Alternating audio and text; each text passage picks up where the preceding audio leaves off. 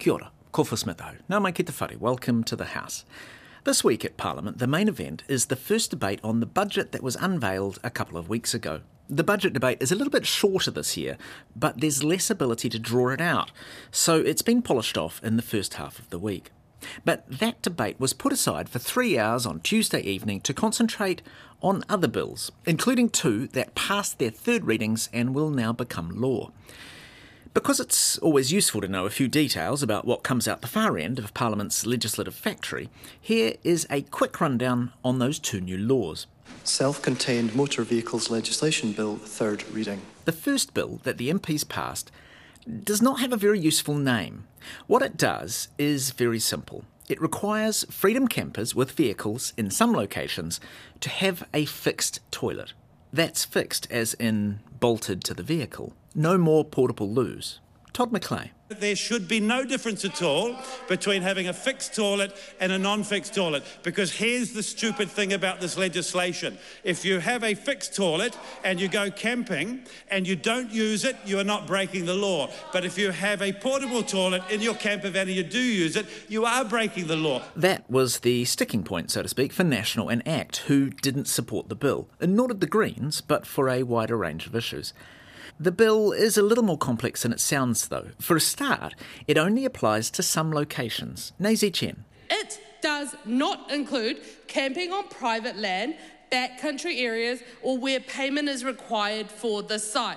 Madam Speaker, there once again has been a lot of misinformation to do with this uh, bill. It was a weird debate for various reasons, and rich territory for a collector of euphemisms and metaphors both intentional and accidental. That's the number one thing that these MPs three years ago were elected to come to the House and do. Know how to manage um, our excrement. Delving into, digging deep into this piece of legislation. I've got to go somewhere. Where do I go? And off they go into the bushes. There's no need to be dumping um, in, in, the bushes. There's no need to be um, uh, using our beautiful country as your, your personal toilet. In fact, one would probably be inclined to leave it at home and then go off and do the sneaky. To go and enjoy the very quietest back country in New Zealand, Mr. Speaker. A lot of people need a lot of release and relief tonight after that. But anyway, um, thank you, Madam uh, Mr. Speaker. The other bill was widely supported. It was this one. Family Court Family Court Associates Legislation Bill, third reading.